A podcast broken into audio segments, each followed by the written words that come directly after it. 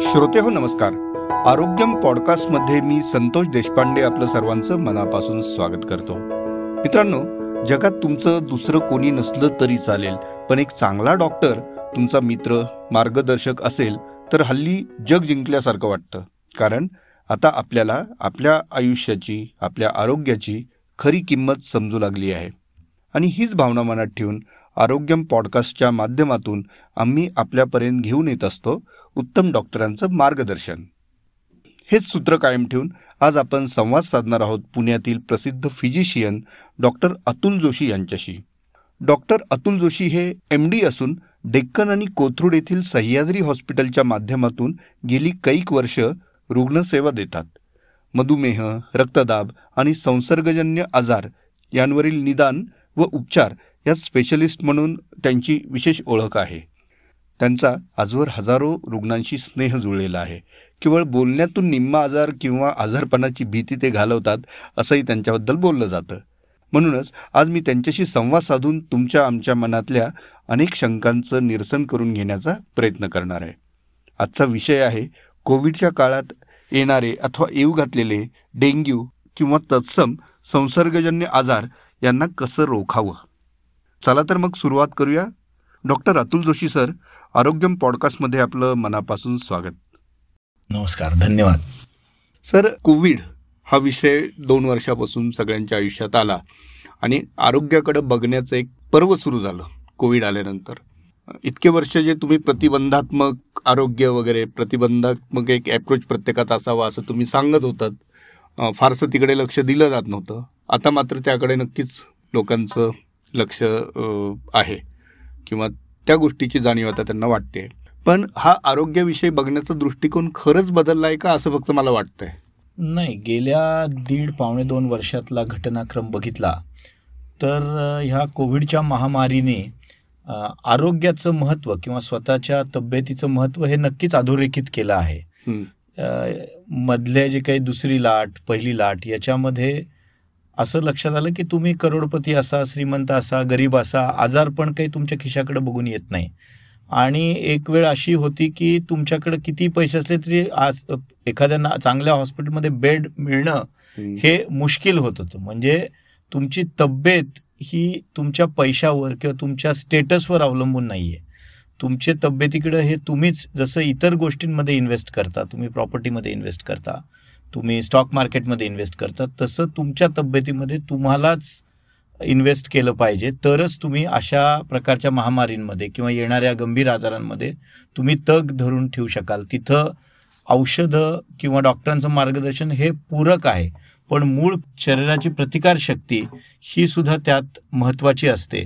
आणि त्यामुळं लोकांचा आपल्या आरोग्याकडं बघण्याचा दृष्टिकोन हा नक्कीच बदलला आहे असं वाटतंय. कारण पूर्वी असं वाटायचं की मी मोठा विमा काढला आहे मला काही आजार झाला तर विमा आहे काही टेन्शनचं काम नाही. पण विमा हा हॉस्पिटलच्या बिलाची काळजी घेतो तुमच्या तब्येतीची काळजी घेत नाही. तुमच्या तब्येतीची काळजी ही तुम्हीच घ्यायची आहे. हे या महामारीने अधोरेखित केलं आहे आणि लोक स्वतःच्या जीवनशैलीकडं किंवा आहाराकडं व्यायामाकडं जास्त गांभीर्याने बघायला लागलेले आहेत. हे नक्कीच आपल्याला गेल्या दीड दोन वर्षात जाणवताना दिसतंय. म्हणजे हा दृष्टिकोन नक्कीच बदललेला आहे. नक्की बहुतांशी लोकांमध्ये बदललाय. आता काही बेफिकीर वृत्तीची असणारच. प्रत्येक समाजामध्ये ठराविक गट असतो तो बेफिकीर असतो. तो म्हणतो की कधीतरी जायचंच आहे. मग कशाला एवढ्या बंधनात राहायचं? खरे खरे पण अशा प्रकारच्या महामारीमध्ये हा बेफिकीर गट इतरांना सुद्धा मारक असतो. त्यामुळे आपण त्यांचं पण प्रबोधन केलं पाहिजे की तुम्ही बेफिकीर राहाल पण तुमच्यामुळे इतरांना संसर्ग होता कामा नये.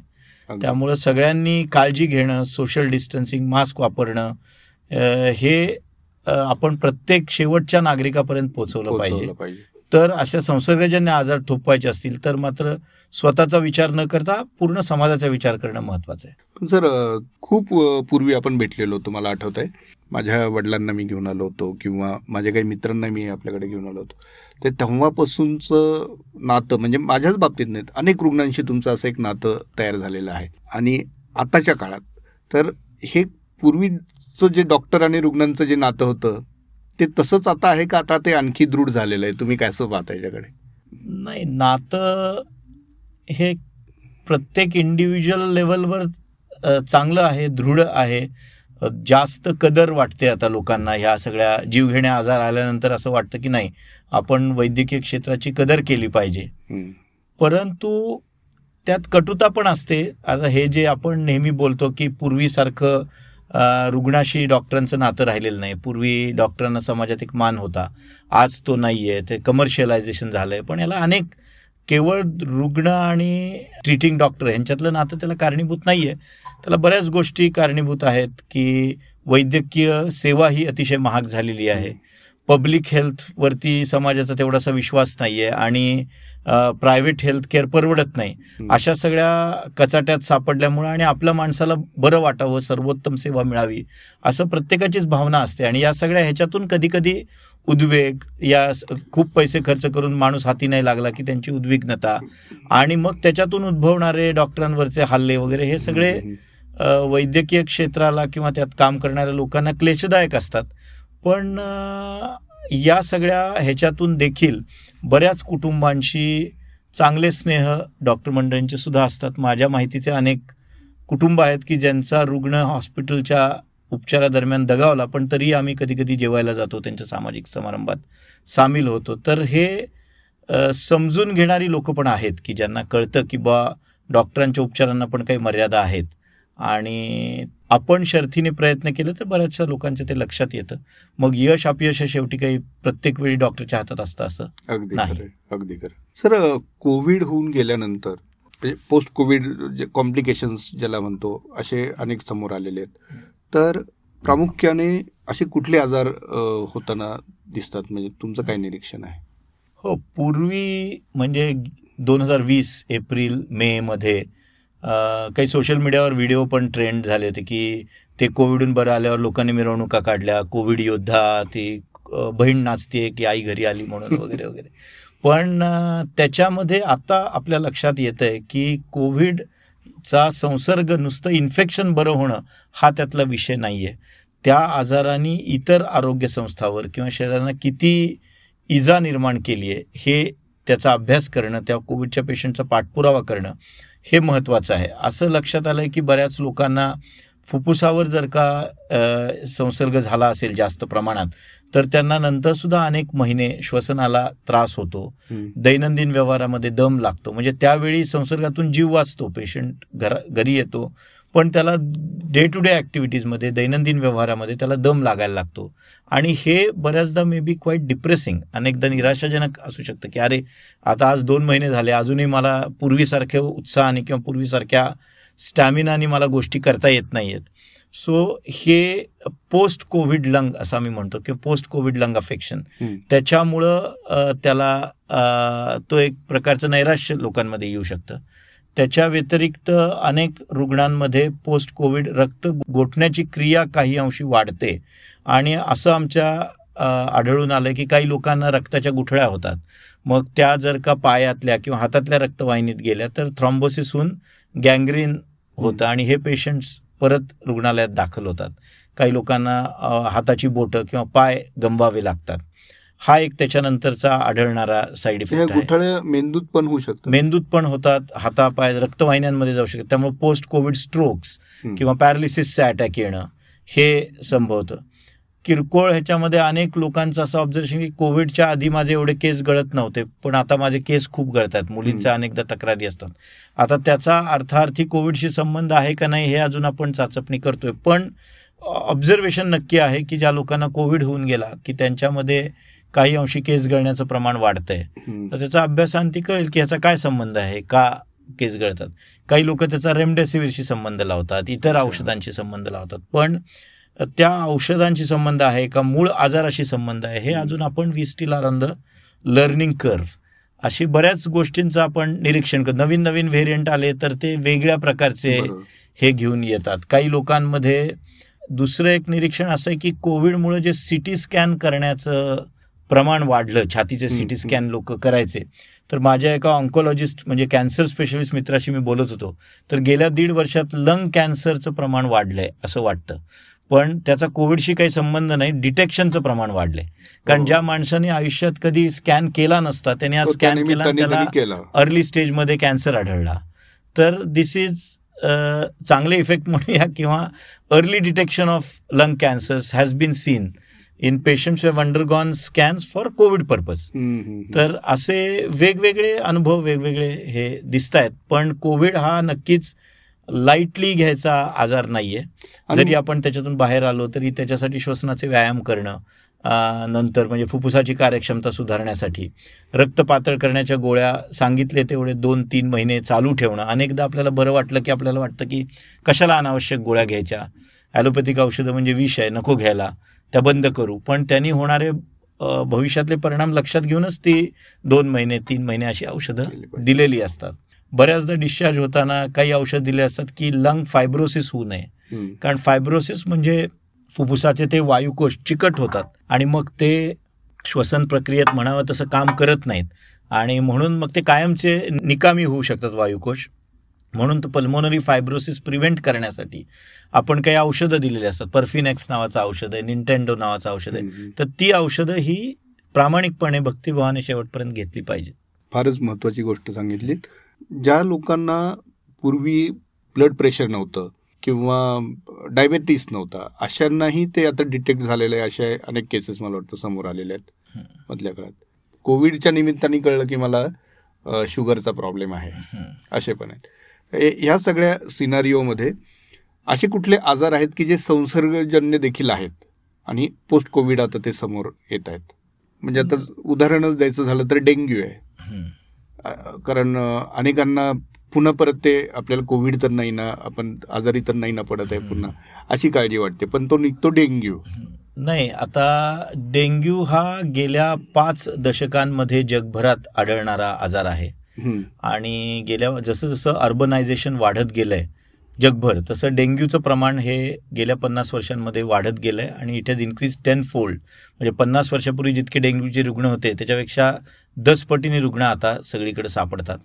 कारण शहरांमध्ये गजबजाट आहे बऱ्याचदा छोट्या छोट्या चाळींमध्ये लोक राहतात पाण्याचा साठा असतो साचलेलं पाणी असतं त्यात डास होतात. आणि त्यामुळे डेंग्यू हा आढळतो बऱ्याच ह्याच्यामध्ये. समहाऊ सरप्रायझिंगली गेल्या वर्षी डेंग्यू जवळ म्हणजे आमच्या निदर्शनास असं आहे की दरवर्षी पावसाळा सुरू झाला की जून ते सप्टेंबरमध्ये डेंग्यूचे मलेरियाचे पेशंट्स हमखास दिसतात. पण समहाऊ गेल्या वर्षी डेंग्यूचा मागमूस नव्हता. पण या वर्षी मात्र पुन्हा डेंग्यूनी डोकं वर काढलेलं आहे आणि बऱ्यापैकी डेंग्यूचे पेशंट्स सध्या ॲडमिट होताना दिसतात. आणि पण त्याचा कोविडशी किंवा करोनाशी काही संबंध आहे असं वाटत नाही. कारण दोघांचेही संसर्ग होण्याचे मार्ग वेगवेगळे आहेत. डेंग्यू हा डासांच्या माध्यमातून होणारा आजार आहे. एडिस इजिप्ती नावाचा डास चावल्यामुळं डेंग्यू होतो. तो युजली दिवसा चावणारा डास आहे. आणि प्रामुख्याने दिवसा जे तरुण मंडळी फिरतात हे करतात अशा लोकांमध्ये तरुण लोकांमध्ये जास्त डेंग्यूचा प्रादुर्भाव दिसतो. आणि डेंग्यूचे रुग्ण हे लक्षणं सगळ्यांची सारखीच असतात. म्हणजे कॉमन फ्लू असेल. इन्फ्लुएन्झा आपला स्वाईन फ्लू असेल डेंग्यू असेल चिकनगुन्या असेल सगळ्यांची सुरुवातीची लक्षणं ही ताप अंगदुखी सांधेदुखी अशक्तपणा ही कार्पेट सिमटम्स म्हणतो आम्ही. सगळ्यांना सारखेच सिमटम्स असल्यामुळं सुरुवातीला एक दोन दिवसात त्यांना डिफरन्शिएट करणं अवघड असतं. पण सध्या कोविडचा बोलबाला असल्यामुळे सुरुवातीला शंका येते की अरे मला कोरोना तर झाला नाही ना. एक्झॅक्टली आणि मग करोनाची टेस्ट निगेटिव्ह आल्यावर मग इतर शक्यता आपण बघतो. पण आता या पावसाळी सीझनमध्ये मात्र डेंग्यूचे पेशंट नक्कीच वाढलेले आहेत. पण ते दरवर्षीच प्रत्येक पावसाळी ह्याच्यात मागच्या वेळच्या. तुलनेतून आता जास्त दिसत आहेत. एवढंच त्यांचं आहे. आता मला काहीतरी ताप आलेला आहे सर्दी आहे. जे नॉर्मल आपल्या डेंग्यूची लक्षणं असतील तशी आहेत. कोविडची कॉमन लक्षणं तशीच असतात. टेस्ट शिवाय असे काही लक्षणांमध्ये काही फरक असतो का कोविडच्या आणि ह्याच्यामध्ये? किंवा आपल्याला कोविड नाहीये हे तरी कसं आपण ओळखायचं? कोविड शंभर टक्के नाहीये असं नुसत्या लक्षणावरून ओळखता येणं अवघड आहे. पण प्रत्येक आजाराचे काहीतरी टिपिकल फरक असतात. म्हणजे युजली डेंग्यू मध्ये किंवा मलेरियामध्ये खूप हाय ग्रेड फीवर असतो. म्हणजे एकशे दोन एकशे तीन. खूप. थंडी वाजून ताप येतो. आणि व्हेरॅज कोरोनामध्ये you can have low grade fever शंभर एकशे एकमध्ये सुद्धा. आणि अंगदुखी is not a predominant feature whereas डेंग्यूमध्ये अंग खूप दुखतं मोडून आल्यासारखं होतं. खूप थकवा येतो. मलेरियामध्ये तुम्हाला तसाच ताप येतो पण तो ताप येतो घाम येतो आणि मग उरले उर्वरित दिवस माणूस अगदी बरा असतो. वेरस डेंग्यूमध्ये कंटिन्युअस फीवर असतो. म्हणजे तुम्ही क्रोसिन घेतली चार सहा तास उरला क्रोसिनचा प्रभाव संपला पुन्हा ताप येतो. तर continuous high grade fever with severe body pain खूप अंगदुखी सांधे दुखतायत सगळं अंग मोडून येते आणि प्रचंड थकवा. तर डेंग्यूची शक्यता जास्त होते. कोरोनामध्ये त्याच्या जोडीला म्हणजे ताप खूप हाय ग्रेड नसेल बॉडी एक जास्त नसेल पण अप्पर रेस्पिरेटरी सिमटम्स असतील. तर म्हणजे नाक वाहतंय शिंका येत आहेत घसा दुखतोय. तर it can be common flu जो साधा दरवर्षी येणारा सीझनल फ्लू म्हणतो आपण. सर्दी खोकला साधा आणि तो सीझन बरोबर काही एक आठवड्याभरात बरा होतो. तो करोना असू शकतो किंवा स्वाईन फ्लू असू शकतो. तर हे फ्लू जातीतले आजार they usually come with upper respiratory tract infection पण हे व्हायरसेस बऱ्याचदा आपल्याला टेस्ट शिवाय कन्फर्म सांगता येत नाही. कारण जर का कोरोनाचा गॅस्ट्रोइंटेस्टनल व्हेरियंट असेल तर तो पोटाची लक्षणं येतात. जुलाब होतात. उलट्या होतात आणि ताप येतो. तर कोरोनाचा gastrointestinal variant can present without respiratory symptoms आणि पावसाळी सीझनमध्ये पाणी गढूळ असतं तर त्यामुळे पोटाचे आजार पण होतात. तर पाणी बाधित असल्यामुळं आपल्याला इन्फेक्शन झालंय का कोरोनामुळं झालंय हे सांगणं कठीण आहे. त्यामुळं बेसिक ब्लड टेस्ट तरी कराव्यात अशा याच्यामध्ये. या पार्श्वभूमीवर म्हणजे साधा आपण हिमोग्रॅम केला. तर हिमोग्रॅममध्ये पाण्यातून जर का जंतूंमुळं इन्फेक्शन झालं असेल तर पांढऱ्या पेशी वाढतील. वेरॅज व्हायरल इन्फेक्शन्समध्ये पांढऱ्या पेशी नॉर्मल राहतील किंवा कमी असतील. तर याच्यातून आपल्याला व्हायरल आहे का बॅक्टेरियल आहे हे तरी साध्या टेस्टवरून शोधता येतं. त्यात लिम्फोसाइड्स न्यूट्रोफिल्स यांचा रेशो कसा आहे? ह्याच्यावरून काही आडाखे बांधता येतात. आणि पेशंटचं लक्षण कसं आहे? पण प्रत्येक ताप म्हणजे लगेच करोना आहे असं आता म्हणण्याचं काही कारण नाही कारण सध्या पॉझिटिव्हिटी रेट खूपच कमी आला आहे पण जनरली असं काही ताप आला किंवा आला तर सगळ्यात चांगली गोष्ट आहे की तुम्ही लगेच टेस्ट करून घ्या. कमी बेसिक. हिमोग्रॅम तरी करून घ्यावा. अच्छा. म्हणजे त्याच्यामधून आपल्याला साधारण अंदाज येतो की बा हे बॅक्टेरियल इन्फेक्शन आहे काय आहे? व्हायरल इन्फेक्शन आहे. त्याच्यावरून आपल्याला पुढची हे करून आणि कुठलाही ताप जर का दोन ते तीन दिवसाच्या पेक्षा प्रलंबित झाला जात नाही आपण घरगुती युजली आपण काही क्रोसिन घेतो कॉम्बिफ्लॅम घेतो काहीतरी औषधं घेतो आणि तरी तो जात नाही आहे आणि प्रमाणाबाहेर अशक्तपणा असेल. तर मात्र तातडीने जवळच्या फॅमिली डॉक्टरशी कॉन्टॅक्ट करून योग्य म्हणजे. दोन दिवसात तो दोन ते तीन दिवसात लक्षणं तरी कमी झाली पाहिजे त्याची. तीव्रता कमी झाली पाहिजे आणि तर मग लाईटली न घेता आपण आपल्या जवळच्या फॅमिली डॉक्टरशी संपर्क साधणं सगळ्यात उचित ठरेल असं मी म्हणेन. सर ज्या लोकांनी लस घेतलेली आहे अशांनाही पुन्हा कोविड होतो हे अनेकदा दिसून येतं. बरं. तर ह्याचं नेमकं काय कारण असेल? आणि मग कोविडच समजा अटकाव होत असेल तर कोविड बरोबर इतरही काही इन्फेक्शनचा अटकाव होत असतो का लस घेतल्यानंतर? लस जी असते कुठल्याही आजारावरची ही त्याच्या स्पेसिफिक व्हायरसच्या एखाद्या भागाविरुद्ध किंवा होल व्हायरस विरुद्ध ती लस विकसित केलेली असते म्हणजे उदाहरणार्थ की आता कोविशिल्ड ही लस हे कोरोना व्हायरसच्या स्पाईक प्रोटीनच्या विरुद्ध अँटीबॉडीज तयार करते आणि त्याची जेव्हा आपण लसीची एफिकसी किंवा त्याची. परिणामकारकता ही नव्वद टक्के आहे शंभर टक्के आहे किंवा हे ऐंशी टक्के आहे किंवा सत्याहत्तर टक्के आहे याचा अर्थ ती परिणामकारकता नव्वद टक्के आजार होऊ देत नाही किंवा सत्तर टक्के आजार होऊ देत नाही अशी नसते. ती परिणामकारकता की मॉर्टॅलिटी नव्वद टक्क्यांनी कमी करते किंवा मृत्यूदर नव्वद टक्क्यांनी कमी करते समजा आपण लस घेतलेली आहे आणि मी घेतलेली नाही आणि आपल्या दोघांनाही कोरोना झाला. तर माझ्यामध्ये मृत्यूची शक्यता कोरोनामुळे होण्याची तुमच्यापेक्षा जास्त आहे. कारण तुमच्यामध्ये ऑलरेडी त्याच्या विरुद्ध लढाऊ पेशी तयार असल्यामुळं अँटीबॉडीज हा अँटीबॉडीज म्हणजेच लढाऊ पेशी आपण ज्याला म्हणतो अँटीबॉडीज तयार असल्यामुळे त्यांनी मृत्यूचा धोका मात्र नक्कीच खूप प्रमाणात कमी होतो त्यामुळं मी लस घेतली म्हणजे मला करोना होणारच नाही हा एक भ्रम आहे किंवा. हे मृगजड आहे असं काही नाही आहे करोना होऊ शकतो पण तो कमी तीव्रतेचा होईल अशी आपण आशा करू शकतो. आता याच्यामध्ये प्रत्येक व्हायरस आपले म्युटेशन्स तयार करत असतो. त्याच्यामध्ये वेगवेगळे बदल घडवत असतो. आणि समजा व्हायरस आला आणि त्यांनी तो स्पाईक प्रोटीनच काढून टाकलं नवीन प्रोटीन आले. त्याच्या विरुद्ध तर आपल्या अँटीबॉडीज आहेत त्या स्पाईक प्रोटीनच्या विरुद्ध आहेत.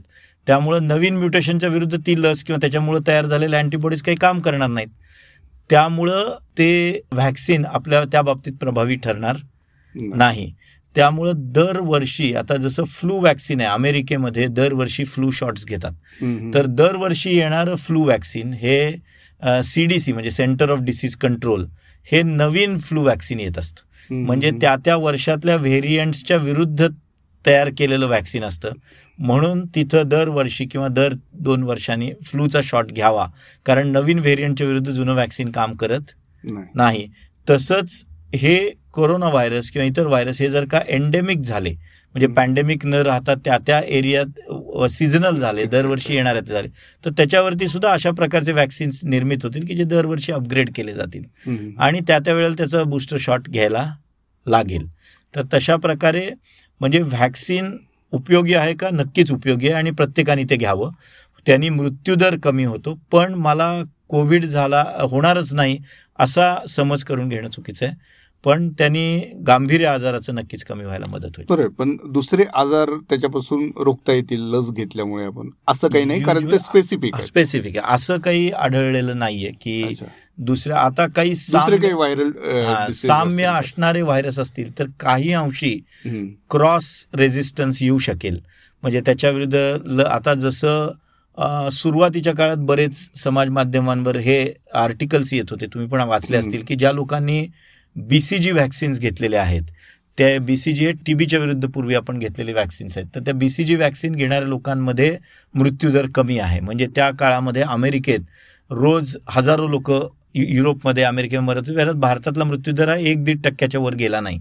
त्याच्या पाठीमागचं स्पष्टीकरण किंवा काही लोक असा दावा करत होते की भारतामध्ये बी सी जी व्हॅक्सिन हे बहुतेक सगळ्यांना दिल्यामुळं त्याच्या विरुद्धच्या ज्या अँटीबॉडीज त्या या व्हायरसच्या विरुद्ध पण काम. करतात.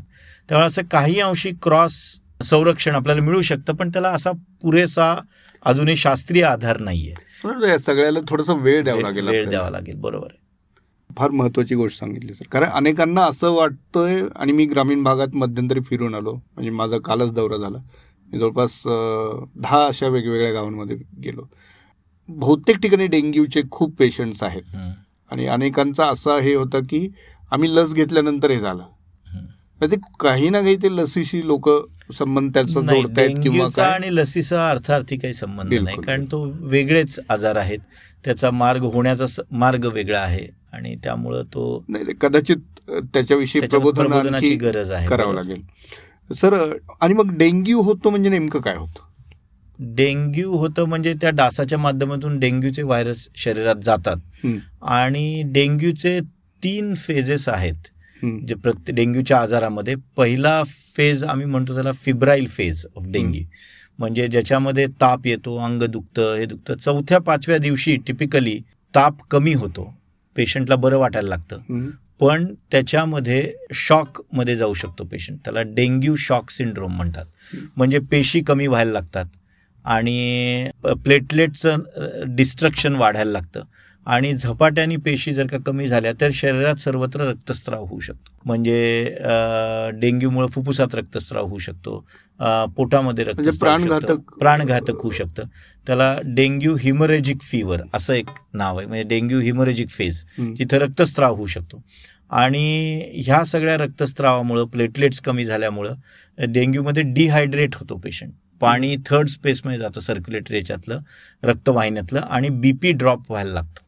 याच्यामध्ये मग असे पेशंट्स ज्यांना शॉकमध्ये असतात ज्यांचं बी पी लो आहे प्लेटलेट्स कमी आहेत त्यांना अतिदक्षता विभागाची गरज लागू शकते. म्हणजे तुम्ही ओव्हरऑल बघितलं तर डेंग्यूचा मृत्यूदर हा पॉईंट फाईव्ह पर्सेंट आहे. म्हणजे दोनशे रुग्णांमध्ये एखादा रुग्ण दगावू शकतो. पण तो एक आपण आहोत का कोण आहे हे आधी सांगता येत नाही. त्यामुळं ताप गेला म्हणजे आता माझा डेंग्यू गेला असं नाही. तुम्ही प्लेटलेट्स मॉनिटरिंग केलं पाहिजे. दुसरी महत्त्वाची गोष्ट की डेंग्यूमध्ये उलट्या मळमळ होत असतं. त्यामुळे फ्लुईड इंटेक कमी असतो. पाणी कमी पितो रुग्ण. तापामुळं शरीरातलं पाण्याचा बराचसा लॉस होत असतो. त्यामुळं डिहायड्रेशनमुळं बी पी लो व्हायला लागतं आणि चक्कर येऊन पडणं किंवा पायात गोळे येणं अशी लक्षणं येतात. आणि जर का बी पी जास्त वेळ लो राहिलं तर ब्रेनला रक्तपुरवठा कमी होतो. किडनीला रक्तपुरवठा कमी होतो. आणि त्याला इतर अवयवांना परमनंट इजा होऊ शकतात ज्याला एक्सटेंडेड डेंग्यू सिंड्रोम असं म्हणतात. म्हणजे फार कमी प्रमाणातल्या लोकांना होतं पण दुर्लक्ष झालं तर ते होऊ शकतं. पण हल्ली जे नवीन प्रोटोकॉल्स सगळीकडे शासनाने आणि डिसीज कंट्रोल ह्याने जे दिलेले आहेत त्याच्यामध्ये तुम्ही हायड्रेशन व्यवस्थित ठेवलं तर हे पुढचे प्रकार टळू शकतात. म्हणजे तुम्ही ते म्हणतात की साधारण दहा ते पंधरा M L per K G body weight आल्या आल्या पेशंट त्याला पहिलं तेवढं फ्लुइड इन्फ्यूज करा म्हणजे डिहायड्रेशन करेक्ट होतं. आणि मग जवळजवळ दिवसाला दोन अडीच लिटर इनटेक गेला पाहिजे. त्याचं साधं हे की तुमचं हिमोग्लोबिन जर का वाढत असेल तर तुम्ही डिहायड्रेट होत आहे अच्छा. म्हणजे डेंग्यूमध्ये पेशंट जरी घरी असला तरी तो हिमोग्राम करत असतो. प्लेटलेट ड्रॉप होत आहेत का बघायला. पण. आपण सगळं लक्ष प्लेटलेटवर केंद्रित करतो. म्हणजे पहिल्यांदा मी पहिल्या दिवशी केलं माझा एच बी बारा आहे आणि प्लेटलेट काउंट दोन लाख पन्नास हजार आहे. दुसऱ्या दिवशी केलं तर मा माझं प्लेटलेट काउंट दोन लाख पन्नास दोन लाख झालं. पण म्हणजे ठीक आहे हा लाखाच्या पुढे आहे काही काळजीचं कारण नाही. तिसऱ्या दिवशी केलं ते एक लाख वीस हजार झाले. तर आपण प्लेटलेटकडे लक्ष देतो. पण माझं पहिल्या दिवशी एच बी बारा आहे दुसऱ्या दिवशी साडेबारा झालं आणि तिसऱ्या दिवशी साडेतेरा झालं. तर याचा युजली आजारपणामध्ये हिमोग्लोबिन ड्रॉप झालं पाहिजे. इथं हिमोग्लोबिन वाढतंय. या- हे डिहायड्रेशनचं लक्षण आहे. म्हणजे तुमचं जास्त कॉन्सन्ट्रेट होत चाललंय ब्लड आणि हो. डिहायड्रेशन झालं हिमॅटोक्रिट नावाचा एक घटक असतो रक्तातला तो वाढतो त्यांनी घनता वाढते रक्ताची आणि. त्यांनी क्लॉट्स होऊ शकतात. आणि ते क्लॉट्स होऊन डेंग्यूमुळं फुफ्फुसात रक्तस्राव होणं मेंदूत रक्त असे हे होणं त्यामुळे तुमचे प्लेटलेट जरी नॉर्मल असतील पण हिमोग्लोबिन वाढत असेल तर तुम्हाला हायड्रेशनची गरज आहे हो. तर या साध्या गोष्टींकडे आपण लक्ष पण. विशेष कुठले गट याच्यामध्ये म्हणजे वयोगटानुसार नाही असं काही नाही डेंग्यू जास्त प्रमाणात तरुण लोकांमध्ये जास्त होतो कारण तरुण लोक जास्त फिरत असतात बाहेर.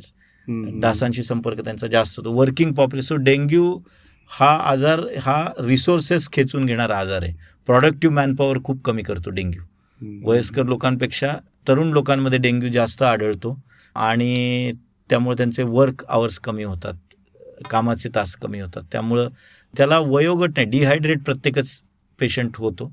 पण त्याच्या जोडीला आणखीन काही डायुरेटिक्स चालू असतील. म्हणजे पेशंटला इतर डायबिटीज ब्लड प्रेशर असेल आणि त्याला ऑलरेडी लघवी जास्त होण्याची औषधं चालू असेल तर ते लवकर डिहायड्रेट होतील. अच्छा. त्यामुळे डेंग्यूच्या लक्षणांकडे गांभीर्याने घेतलं पाहिजे. जरी मृत्यूदर कमी असला तरी. प्लेटलेट्सवर लक्ष ठेवलं पाहिजे. डिहायड्रेशन करेक्ट केलं पाहिजे. आणि डिस्प्रपोर्शनेट विकनेस असेल चक्कर येत असेल तर चक्क दवाखान्यात रुजू होऊन वेळेत उपचार घेतले पाहिजेत.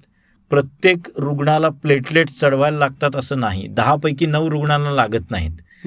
एखाद्याच रुग्णाला प्लेटलेट्स द्यायला लागतात. बऱ्याचदा लोक आमच्यावर दडपण टाकतात की अरे कमी होण्याची कशाला वाट बघता? आधीच प्लेटलेट चढवा. पण प्रत्येक गोष्टीची काहीतरी किंमत असते. म्हणजे आपण अनावश्यक जर का प्लेटलेट्स दिल्या. तर तरी पण फुफ्फुसावर ताण पडतो. त्याला वैद्यकीय भाषेत ट्राली असं म्हणतात.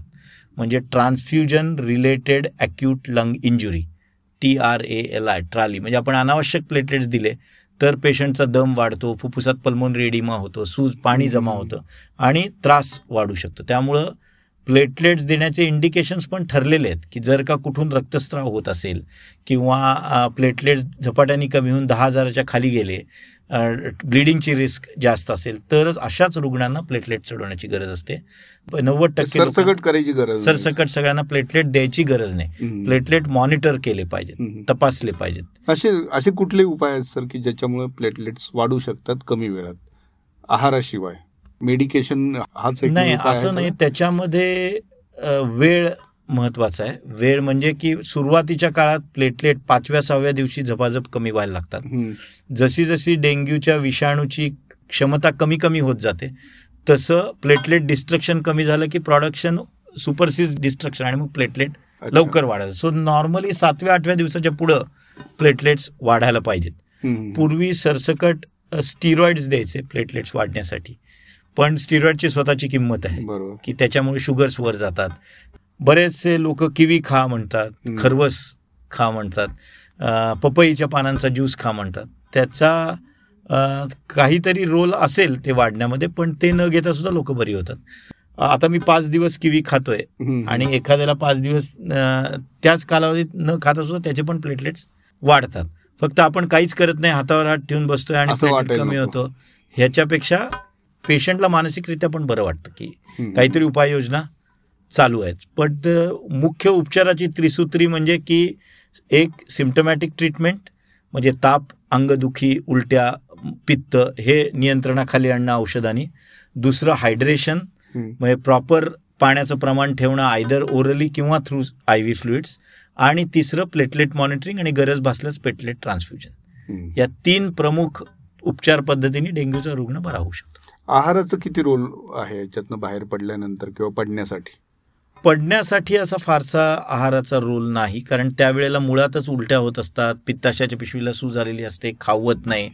त्यामुळे उगीच हे खा खा असं उगीच पेशंटला सारखं दडपण आणण्यात काही अर्थ नसतो. त्याच्यात आपण I V fluid through hydrate करून आणि जितकं ओरली त्याला पाणी दे तेवढं देऊन हे करता येतं. म्हणजे मी चांगला आहार केला तर माझा डेंग्यू लवकर बरा होईल असं काही गैरसमज होतो कारण तो डिसीज प्रोसेस आहे. आणि पण कुठल्याही व्हायरल इन्फेक्शन नंतर जी एक थकवा येतो प्रतिकारशक्ती कमी झाली असते त्याच्यातून सावरायला ना नक्कीच चांगला सकस आहार हा उपयोगी ठरतो. कुठल्याही आजारामुक्त तो. फ्लू असू देत डेंग्यू असू देत कुठल्या पोटाचं इन्फेक्शन असू देत. त्याच्यानंतर जो थकवा आलेला असतो पोस्ट इन्फेक्टिव्ह मॅलेज म्हणतो आम्ही त्याला तो भरून काढण्यासाठी तुम्हाला प्रॉपर फळं कडधान्य सकस आहार हा महत्त्वाचा असतो. अच्छा. खूपच चांगली गोष्ट सर सांगितली तुम्ही आणि माझ्याच नव्हे अनेकांच्या मनातले हे प्रश्न आहेत. तुम्ही खूप सोप्या भाषेत सगळ्या गोष्टी सांगितल्या. मी माझ्या मुलाला जेव्हा बरं नव्हतं डेंग्यू झालेला होता तेव्हा मी ह्या गोष्टी सगळ्या अनुभवलेल्या आहेत. आणि सर सांगतायत ते शब्दन शब्द मी त्यावेळेस जगलेलो आहे खरं सांगायचं तर. सर आता कोविड नंतरची जीवनशैली कशी असावी असा एक प्रश्न आहे की डेंग्यूच नव्हे कुठल्याही संसर्गजन्य साथीला आपण आता सामोरे जाऊ त्याला प्रतिबंध घालू अशा काय गोष्टी आम्ही केल्या पाहिजेत? तुम्ही रुग्णाला काय सल्ला देता? बरोबर. आता बेसिकली पुढच्या काही दशकांमध्ये हे नवीन नवीन व्हायरस येत राहणार. त्यांच्या दृष्टीने मोठमोठ्या जनसंख्येने लोक बाधित होत राहणार. पण त्या आजारांपासून होणारा मृत्यूदर किंवा त्याच्यापासून होणारे मॉर्बिडिटी म्हणूया ज्याला मॉर्बिडिटीला म्हणजे त्याच्यापासून येणारे जे काही कमकुवतपणा असतो. त्याला लढण्यासाठी आपल्याला प्रत्येक वेळी नवीन संसर्ग येण्याची वाट बघायची गरज नाही आहे हे मुळात त्याचा संसर्ग पसरू नये म्हणून सगळीकडं समाजात मूलभूत स्वच्छता ही अतिशय महत्त्वाची आहे जी आपल्याला खरं म्हणजे लहानपणापासून शिकवण्यात आलेलं आहे की बाहेरून आल्यावर हात धुवा तेच पाय घालून सगळीकडे फिरू नका. हात पाय धुवा. प्रत्येक वेळेला हात स्वच्छ ठेवा. तर मूलभूत स्वच्छता नुसती घरातली नाही. स म्हणजे आपण अनेकदा बघतो जाता येता की रस्त्यात कोपऱ्यावर कचरा पडलेला आहे. किंवा लोक जाता येता बाटली गाडीतून त्या कचऱ्यावर टाकतात. तर ही आपण सगळ्यांनी थोडं सामाजिक भान ठेवून सगळीकडे स्वच्छता ठेवली पाहिजे. कारण या अस्वच्छ वातावरणातच वेगवेगळे विषाणू वाढतात. त्यांचा संसर्ग होतो. तर सामाजिक स्वच्छता महत्त्वाची आहे. वेळच्या वेळी कचऱ्याचं नियोजन महत्त्वाचं आहे. ज्याच्यातून डास इतर विषाणू हे होणार नाहीत. स्वतःच्या बाबतीत आपण बऱ्याचदा प्रामुख्याने तरुण वयात करिअरच्या नावाखाली आपण आपलं आरोग्य हे ग्रहीत धरतो. तर कृपया त्याला ग्रहीत धरू नका. कारण आपल्या शरीराचं जे शारीरिक घड्याळ आहे ते निसर्गाने सूर्योदय सूर्यास्तावर सेट केलेलं आहे. त्या त्याप्रमाणे ते व्यवस्थित चालत असतं. आपण ते सगळं घड्याळ आपलं उशीरपर्यंत कामं करून रात्र रात्र जागून एखादा प्रोजेक्ट कंप्लीट करून खाण्यापिण्याची आबाळ करून आपण करिअरमध्ये तर मजल मारतो पण at the cost of your health त्या ह्याच्यात आपण आपल्या आरोग्याची हानी करत असतो. तर त्याच्यासाठी साधी आणि मूलभूत हे म्हणजे की तुम्ही स्वतःसाठी पुरेसा वेळ द्या. करिअरमध्ये ती धावपळ आहेच पण त्याच्या it should not be at the cost of your health तुमच्या जेवणाच्या वेळा सांभाळा. वेळच्या वेळी खा. म्हणजे आज महत्त्वाची मीटिंग होती. म्हणून मी बाराच्या ऐवजी मला तीन वाजले जेवायला. उद्या लंचच स्किप केलं. मी टूरवर होतो.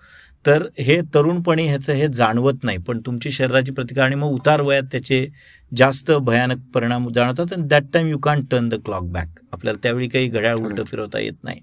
तर जेवणाच्या वेळा सांभाळा. सकस आहार खा. पुरेसा आहार खा. पुरेसे झोपा म्हणजे माझा असा अनुभव आहे की जी लोक रात्रपाळीत अमेरिकन टायमिंगप्रमाणे काम करतात बी पी ओमध्ये काम करणारी मंडळी आहेत. त्यांच्यामध्ये जीवनशैलीचे आजार डायबिटीज ब्लड प्रेशर हे कमी वयात येतात.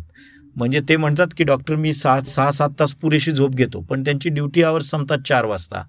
ते येऊन झोपतात सकाळी सहाला आणि दुपारी कधीतरी तीन चारला उठतात मग काहीतरी फास्ट फूड खातात मग संध्याकाळी जेवतात रात्री परत ड्युटीवर जातात. तर हे सगळं शारीरिक घड्याळ जे सूर्योदय सूर्यास्तावर सेट केलेलं आहे ते सगळं डिस्टर्ब होतं. आणि त्यामुळं तुमच्यामध्ये वेगवेगळे जीवनशैलीचे आजार उद्भवतात. तर थोडक्यात कुठल्याही भविष्यात येणाऱ्या संसर्गजन्य आजारासाठी किंवा इतर कुठल्याही आजारांसाठी तुमची जीवनशैली चांगली असणं हे अतिशय महत्त्वाचं आहे. कारण औषधंही त्या त्यावेळी दिली जातील. एक ते पण मुळात त्या आजाराचं गांभीर्य आपल्याला येऊ नये. म- ग ते गंभीरपणे त्या आजाराने आपल्यावर आघात करू नये. म्हणून आपल्याला स्वतःची इम्युनिटी वाढवायची असेल तर जी काही मार्केटमध्ये बरीच इम्युनिटी वाढवणारी वगैरे असे काही मिरॅकल ड्रग्ज नसतात. ते though all those are marketing gimmicks मी गिलोय खाल्लं तर माझी प्रतिकारशक्ती वाढेल. रोज मी डाबर हानी खाल्लं तर प्रतिकारशक्ती वाढेल. असं हो असं. काही नसतं. तर तुम्ही तुमचं थोडंसं शिस्तबद्ध आयुष्य जगा. खाण्याच्या वेळा सांभाळा पुरेशी झोप घ्या आणि स्वतःसाठी पाऊण तास ते एक तास व्यायामाला द्या. तर आजारांपासून आणि मायासारख्या लोकांपासून लांब राहू शकाल. नाही नाही. आणि ते नाही का ऍपल घ्या आणि डॉक्टरांना पासून दूर राहा असं. असं जे म्हणतात तर तुम्ही आता जीवनशैलीच अशी सांगतायत हा. हीच सगळी जीवनशैली. तुम्ही आता आणि त्यात अवघड काही. नाहीये खरं म्हणजे पण आपण इतक्या रॅट रेसमध्ये असतो की नाही नाही. आता मला हा सबमिट करायचाच आहे प्रोजेक्ट उद्यापर्यंत केलं पाहिजे सर तुम्ही खूपच छान मार्गदर्शन केलेलं आहे आता शेवटचा एक प्रश्न तुम्हाला विचारू इच्छितो इतके वर्ष इतक्या रुग्णांना तुम्ही सेवा दिलेली आहे अनेकांना वेळोवेळी मार्गदर्शन करत आहात आज करोनाच्या दोन लाटांमधून आपण गेलेलो आहोत. आता तिसरी लाट येणार आहे असं म्हणतात. ह्या सगळ्या पार्श्वभूमीवरती आम्ही कुठं चुकतो आहोत आणि आम्ही कुठं दुरुस्त व्हायला पाहिजे असा फक्त एक मुद्दा तुम्ही जर सांगू शकलात की ही सगळ्यात प्रायोरिटीची गोष्ट आहे. एक गोष्ट लक्षात घेतली पाहिजे की ह्या साथीच्या आजाराच्या लाटा या येतच राहणार. म्हणजे करोना व्हायरस हा आपले म्युटेशन्स करणार आणि त्याच्या पुन्हा पुन्हा लाटा येत राहणार. फक्त आपला प्रयत्न असा असला पाहिजे की भविष्यात येणाऱ्या लाटा ह्या कमी तीव्रतेच्या असल्या पाहिजेत. कारण आपण जी काही एप्रिल मे महिन्यामध्ये दुसरी लाट अनुभवली ती फारच भयानक होती. म्हणजे बरेच माझ्या माहितीतले आपल्या सगळ्यांच्याच माहितीचे तरुण मंडळीसुद्धा त्या लाटीत बळी पडली. तर त्यामुळं आपल्याला हा सगळा असा जनसंहार नको असेल तर आपण त्याची काळजी घेतली पाहिजे म्हणजे की आपण सामाजिक भान ठेवलं पाहिजे. जरी तिसरी लाट किती तीव्र येईल हे सगळे अंदाज आहेत. पण आपण जर का मूलभूत काळज्या घेतल्या की मास्क हा जरी आता संपले करोना आता आपण आज बघितलं तरी रस्त्यावर इतकी गर्दी असते इतके लोक दाटीवाटीने तर एवढा पण आपण फाजील आत्मविश्वास बाळगता कामा नये. आपण सगळ्यांनी थोडं सामाजिक भान ठेवलं पाहिजे. गर्दीची ठिकाणं टाळली पाहिजेत. लसीकरण केलं नसेल तर ते करून करून घेतलं पाहिजे. म्हणजे मी म्हणेन की भयगंड नको आजाराचा पण योग्य ती काळजी आपण घेणं आवश्यक आहे. आता जसं स्वाईन फ्लू दहा वर्षापूर्वी आला होता त्यावेळेला आपण सुरुवातीला पुण्यामध्ये खूप लोक हे गेले पण नंतर पुढचे तीन चार वर्ष दरवर्षी आमच्या आयमध्ये स्वाईन फ्लूचे पेशंट ॲडमिट होत होते. पण त्यांचं प्रमाण कमी होतं. तसंच काहीचं करोनाचं होणार आहे. पुढच्या दोन तीन वर्षात आम्ही करोनाची तपासणी आता रुटीन टेस्टमध्ये राहणार आहे. आणि पुढचे तीन चार वर्ष पण करोनाचे पेशंट्स येत राहतील पण समाजातली त्याची संख्या ही कमी कमी कमी कमी होत जाईल अशी आशा करूया. वा सर तुम्ही वेळात वेळ काढून इथे आलात आणि आमच्या श्रोत्यांशी संवाद साधलात. तुमचं खूप खूप आभार. श्रोते हो आरोग्यमधील हा पॉडकास्ट आजचा डॉक्टर अतुल जोशी सरांसोबतचा. तुम्हा सर्वांना एक वेगळी ऊर्जा देणारा वेगळा दृष्टिकोन देणारा ठरेल यात शंकाच नाही. आणि शेवटी जे मुद्दे त्यांनी पुन्हा अधोरेखित केले हे आपल्या सर्वांच्याच हितासाठी आहे. ते आपण तर ऐकूच. आणि जितक्या लोकांपर्यंत आपल्याला हे पोचवता येईल तितक्यांपर्यंत हे पोचवू कारण हाच खरा आरोग्याचा संदेश आहे. सर पुन्हा एकदा तुमचे आभार. धन्यवाद.